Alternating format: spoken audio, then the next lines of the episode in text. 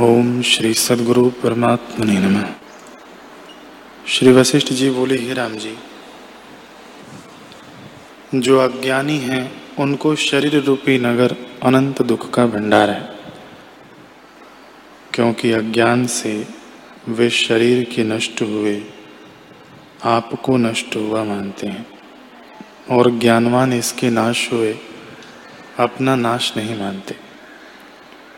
वे जब तक रहते हैं तब तक शब्द स्पर्श, रूप रस, गंध इनको ग्रहण करते हैं।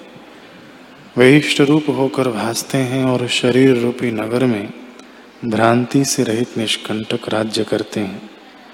वे लोभ से रहित हैं, इस कारण शत्रु नहीं लेते और उनको अपने स्थान में आने नहीं देते। वे शत्रु काम, क्रोध, मान, मोह आदि अज्ञान रूप हैं। उनमें वे अपना, आप प्रवेश नहीं करते और अपने देश में उनको आने नहीं देते, सावधान ही रहते हैं। उनके देश उदारता, धीरज, संतोष, वैराग्य, समता, मित्रता, मुदिता और उपेक्षा है। उनमें अज्ञान नहीं प्रवेश करने पाता और आप ध्यान रूपी नगर में रहता है। हे राम जी जो कुछ उसको भोगना था वह उसने भोगा, और जो कुछ देखना था वह देखा। उसकी तृष्णा निवृत्त हो जाती है।